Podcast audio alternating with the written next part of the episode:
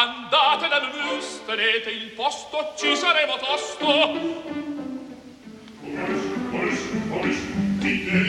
Andiamocene via.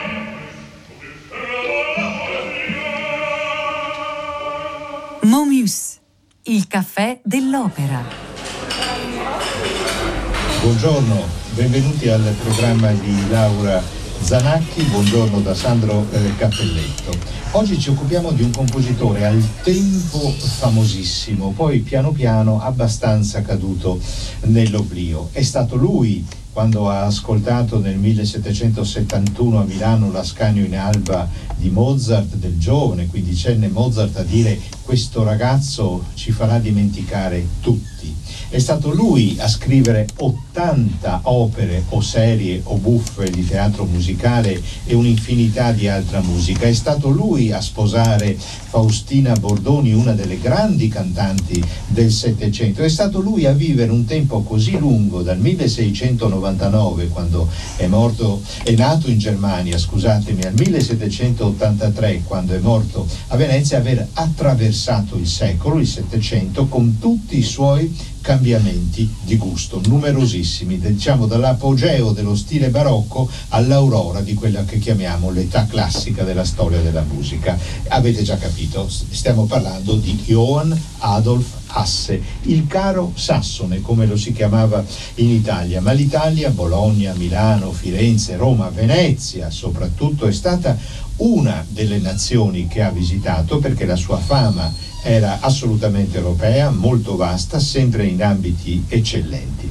Iniziamo questo nostro viaggio attraverso rapido, che sarà rapido rispetto alla quantità di musica che ci ha lasciato, verso Johann Adolf Hasse, ascoltando un duetto, una prima registrazione di un duetto di una sua opera, di un testo, l'Arta Serse, sul libretto di Metastasio, che era diventato veramente un leitmotiv del Settecento, messo in musica da decine e decine di eh, compositori, rimanendo il libretto sempre quello. Tu vuoi che io viva o cara, duetto, uno dei rari duetti dell'opera. L'opera barocca non ama il confronto tra i personaggi, preferisce lasciarli ognuno come una pina nella propria cella, senza confrontarsi con gli altri, perché il duetto implica appunto confronto, discussione, magari delle volte messa in crisi. Questa volta il duetto è tra Arvace e Mandana e Mandane, Vivica Genot e Simone Kermes, naturalmente due interpreti femminili, ma sappiamo bene, lo abbiamo ricordato tante volte, che nel Settecento da questo punto di vista, punto di vista vocale, non c'erano problemi di genere.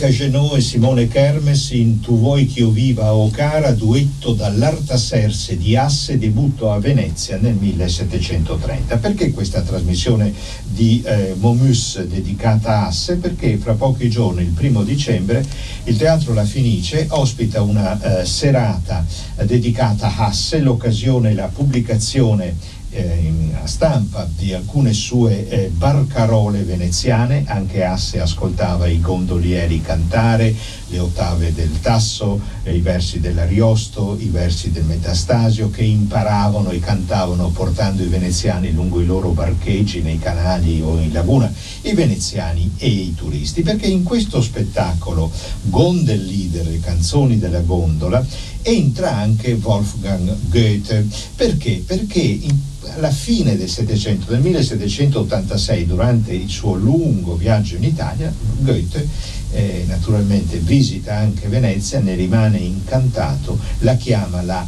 Repubblica dei Castori, animali imbattibili nel costruire qualcosa, case e dighe sull'acqua e in questo spettacolo in cui saranno presentate queste canzoni da battello di Asse ci sarà Ottavia Piccolo che leggerà alcuni passaggi del diario veneziano di Wolfgang Goethe che siamo lieti di trasmettervi in anteprima.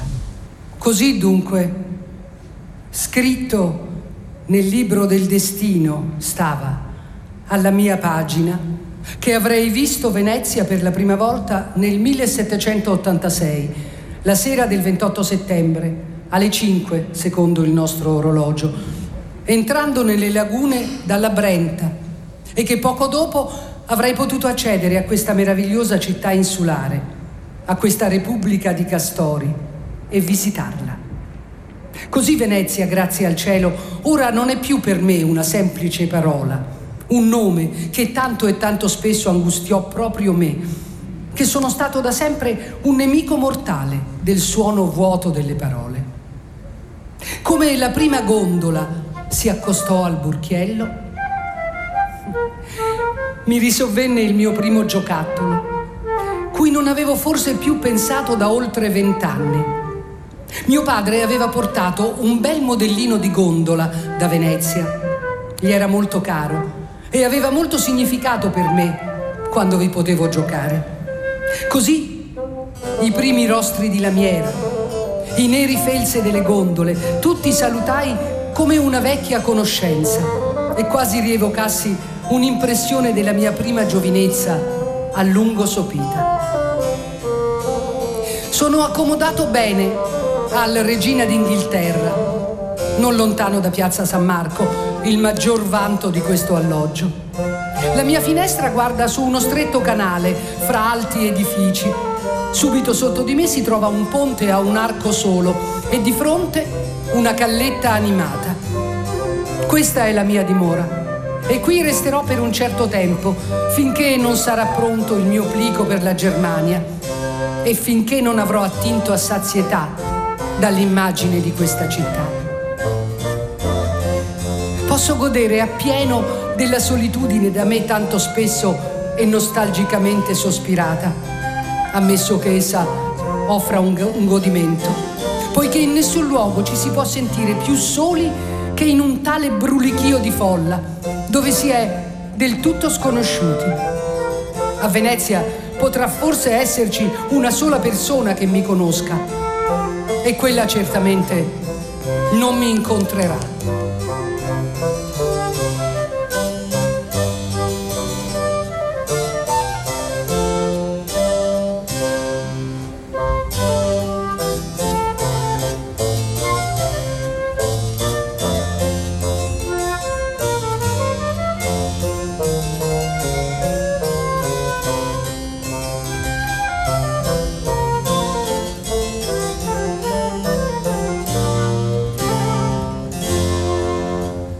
Che profonda emozione questa scoperta di Venezia, questa prima scoperta di Venezia da parte di Wolfgang Goethe, come la prima gondola si accostò al Burchiello, il ricordo della gondola che gli aveva regalato suo padre che diversi anni prima aveva compiuto anche lui un viaggio a Venezia e poi subito l'immergersi no, alla scoperta di questa eh, città. Noi siamo collegati ora con Diego Mantoan, buongiorno, grazie di essere con noi.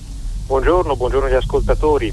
Eh, è una voce che il pubblico di Radio 3 conosce, Diego Mantoan, perché ha partecipato ad alcuni dei nostri programmi ed è tra gli autori e gli ideatori di questa serata in cui appunto verranno mh, mm, presentate le canzoni da battello, le barcarole veneziane di Johann Adolf Hasse, sarà data lettura del eh, testo di eh, Goethe, ma prima di tutto eh, Mantoan, il perché questo desiderio di riscoprire nella sua città, possiamo dire, perché Hasse è sepolto a Venezia nella chiesa di San Marcuola, chissà quante volte la, i turisti l'avranno vista Mm, prendendo il battello dalla stazione per andare verso Rialto, po- a sinistra c'è l'edificio del casino, poco dopo a destra la grande facciata della chiesa di San Marcuola. Naturalmente San Marcuola è uno dei santi inventati dai veneziani che sono specialisti in questo, no? San Marcuola, cioè Sant'Ermagora e Fortunato. Asse è sepolto lì, ha vissuto tantissimo eh, in Laguna, ha creato tantissimo per i teatri che allora erano più di dieci di eh, Venezia, ma qual è l'importanza di queste canzoni da battello, Diego Mantoan? Ma l'importanza di questo repertorio è che ehm, per lungo tempo eh, sono state sostanzialmente dimenticate e relegate a un repertorio minore, popolaresco, quando, e questo è l'aspetto saliente, e che assieme ai curatori del volume, eh, Giulia Alberti, soprano e musicologa, e Pietro Semenzato, eh, compositore e direttore d'orchestra, ci aveva invece immediatamente catturato, e cioè che nel Settecento, nel secolo in cui eh, questa raccolta viene composta, ehm, i visitatori, in particolare i foresti che arrivavano a Venezia, eh, incontravano immediatamente, diffusa ovunque in città, l'esecuzione di queste barcarole, canzoni da battello, canzonette che eh, dir si voglia, e ne restavano veramente estasiati, ma talmente estasiati che persino un, un autore, ed è da lì che abbiamo iniziato come Johann Wolfgang Goethe, niente di meno che il grande poeta tedesco, rimase, rimase incredibilmente estasiato quando eh, udì eh, alcune di queste barcarole eseguite da mh, dei semplici gondolieri, cantanti, barcaioli, lui li chiama appunto barcaioli. Il tutto mh, nel nostro interesse che poi ha portato allo spettacolo Gondel Leader con un Pedro Piccolo in Fenice l'anno scorso e adesso questa presentazione di nuovo alle Apolline il prossimo primo dicembre, è nata proprio dalla rilettura del diario veneziano di Goethe che come sappiamo poi è confluito eh, nel grande diario di viaggio Il viaggio in Italia e con molta competenza per quanto riguarda la musica, che vedete la amava, la capiva, la analizzava molto bene. È un esempio, Mantoan, questo, lei ha citato, queste canzoni erano intonate da gondolieri, non erano certo cantanti professionisti, no? ma è un esempio anche di come dei versi che noi oggi giudichiamo altissima letteratura, eh, l'Orlando Furioso, la Gerusalemme liberata del Tasso, confluivano nella memoria no, di questi eh, cantori popolari, ma non solo, anche i testi più alti del tempo per quanto riguarda il teatro in musica, cioè quelli scritti da Pietro Metastasio, venivano cantati nelle canzoni da battello e noi dalla raccolta che ci avete eh, cortesemente proposto e offerto alla trasmissione abbiamo scelto grazie agli inganni tuoi, che è proprio un testo di Metastasio.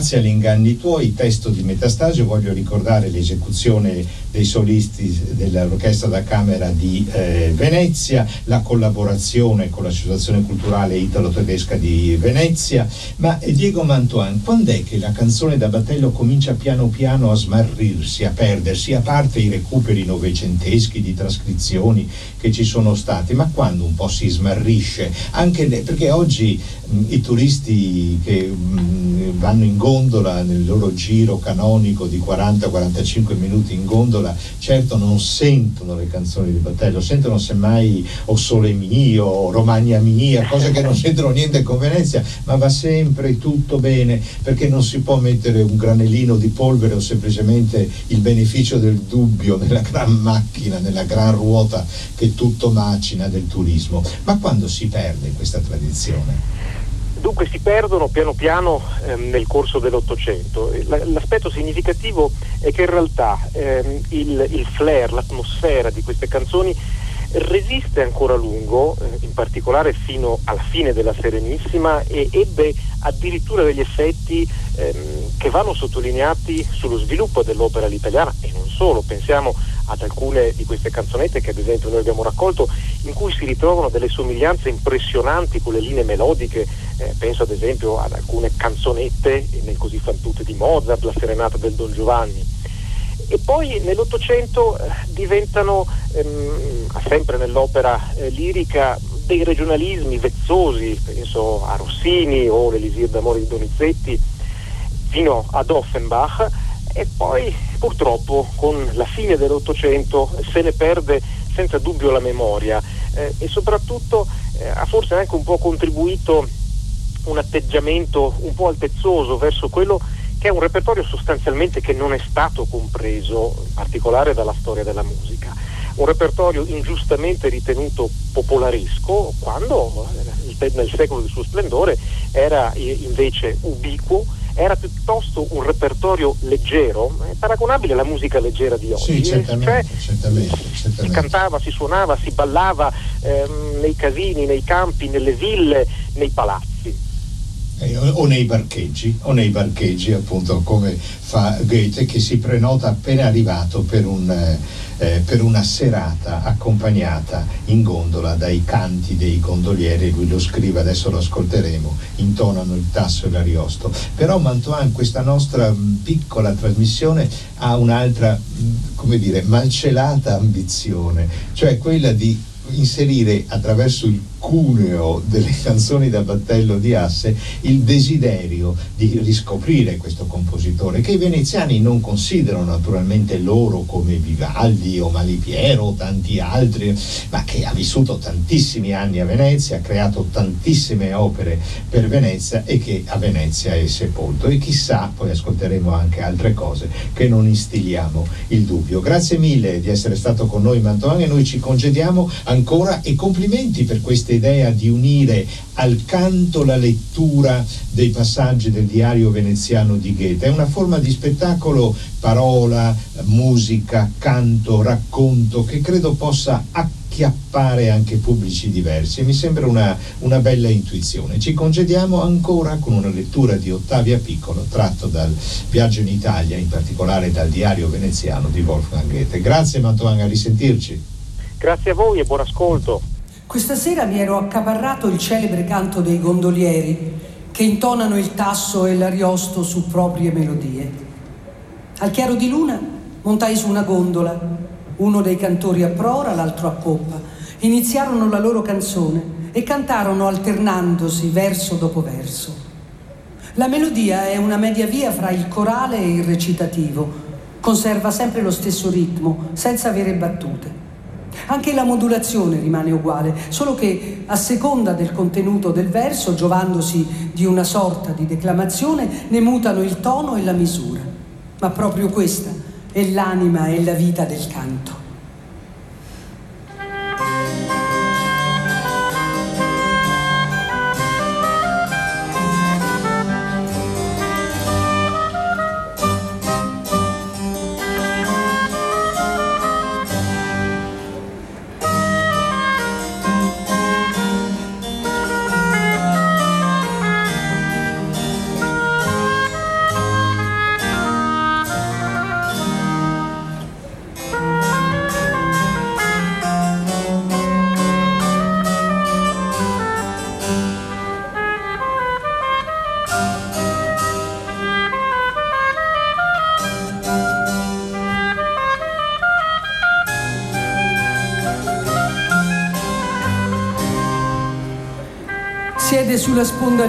Di un'isola, di un canale, su una barca e con una voce penetrante fa echeggiare il suo canto nella più vasta lontananza.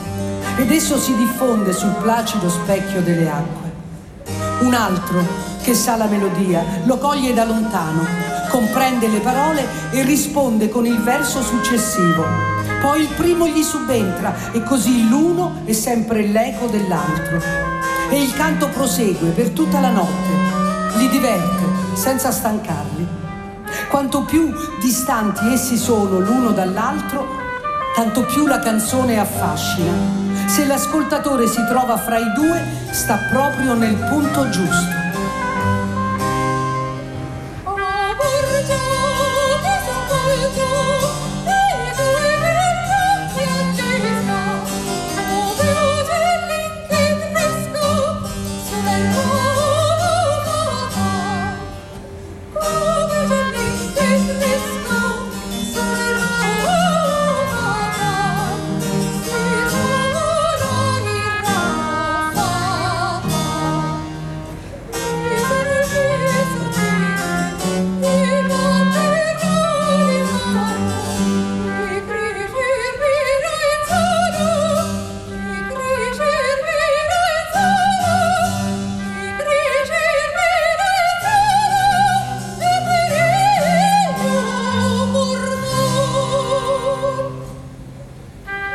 Lo attribuì alla mia disposizione interiore, ma il mio vecchio gondoliere mi disse è singolare come questo canto intenerisca e molto più quanto è più ben cantato. Egli mi narrò come le donne del Lido, specialmente quelle delle spiagge più remote di Malamocco e Pellestrina, pure cantassero il tasso su tali e consimili melodie. Esse hanno la consuetudine, quando i loro uomini sono in mare per la pesca, di sedersi la sera sulla riva, di intonare questi canti a voce spiegata, finché da lontano non sentono riecheggiare la voce dei loro cari e in tal modo si intrattengono scambievolmente.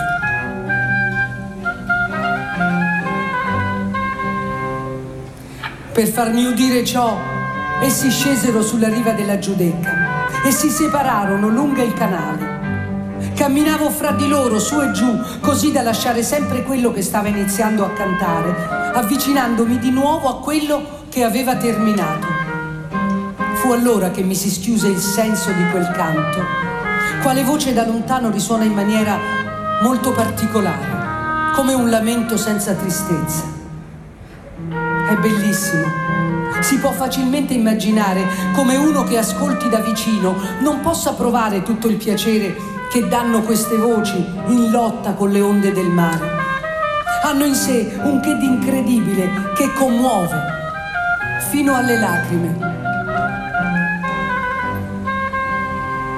È il canto di un'anima solitaria che spazia in lontananza affinché un'altra anima solitaria la senta e le risponda.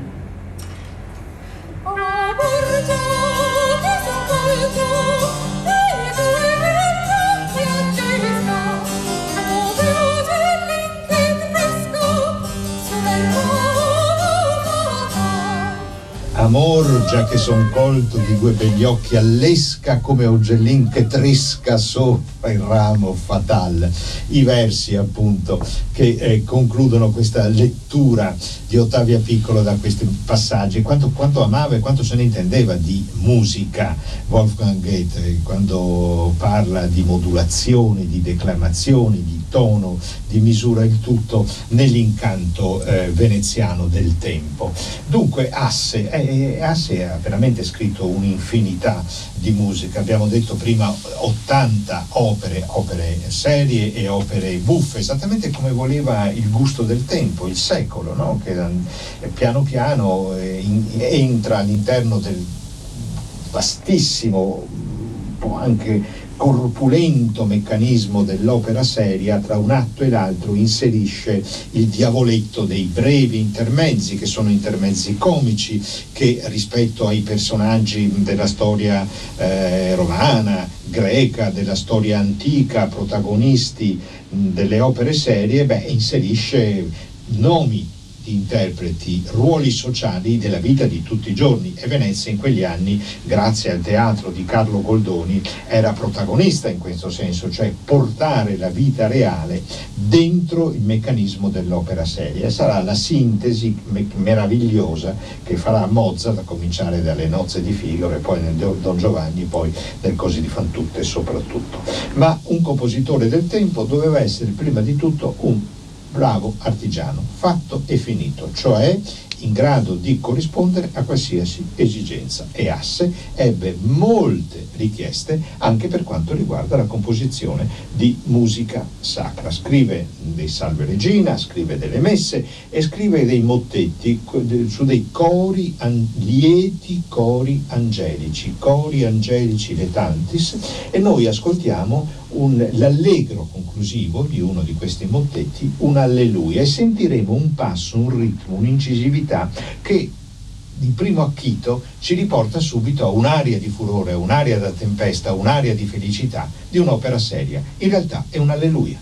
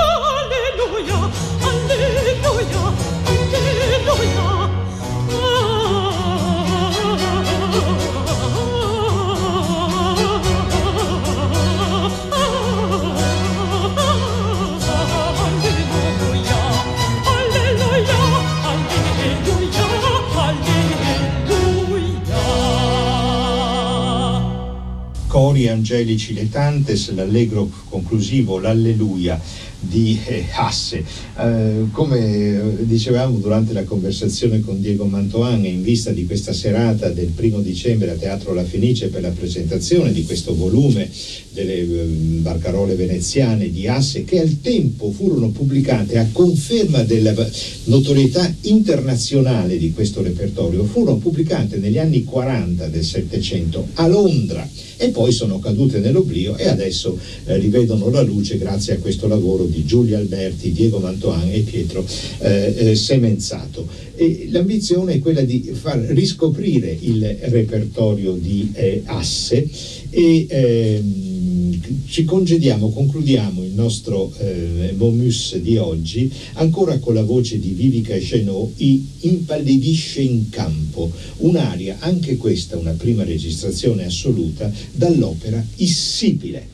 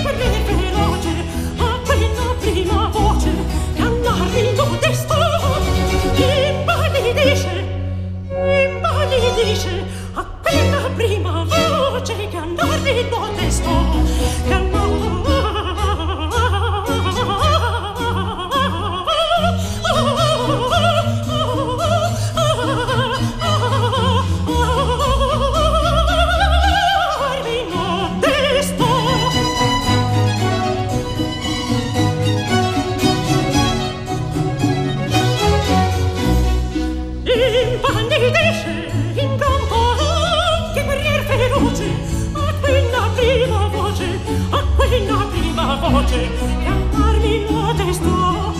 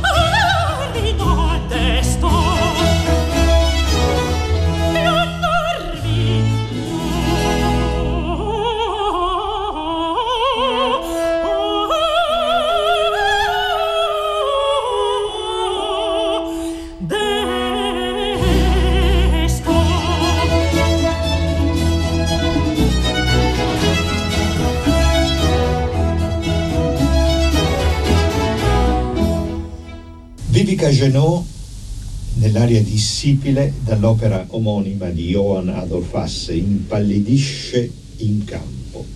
Quando Charles Barney nel 1770-71 durante il suo lungo viaggio in Italia visita e si ferma diverse settimane a Venezia e naturalmente Asse è lì, eh, fa questa riflessione. Charles Barney è un viaggiatore inglese storico della musica al quale dobbiamo informazioni fondamentali per la nostra realtà musicale italiana del Settecento, questo poeta Metastasio e questo musicista sono le due metà di ciò che, come l'androgino di Platone, un tempo costituiva un'unica entità, poiché come essi possiedono in ugual modo gli stessi segni caratteristici del vero genio, gusto, discernimento, coerenza, chiarezza, precisione le parole per la musica di Metastasio trovano nelle opere di Asse una destinazione perfetta, esemplare, e questo detto da un signore, Charles Barney, che ha avuto modo di sentire tutti, non solo in Italia, ma anche in Europa, perché il suo, il suo è stato un viaggio perlomeno nell'Europa centrale.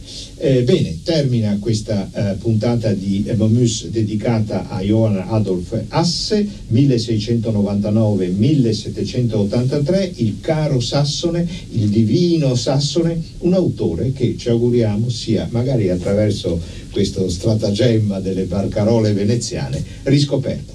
Grazie dal nostro agile e collaudato equipaggio, a risentirci sabato prossimo.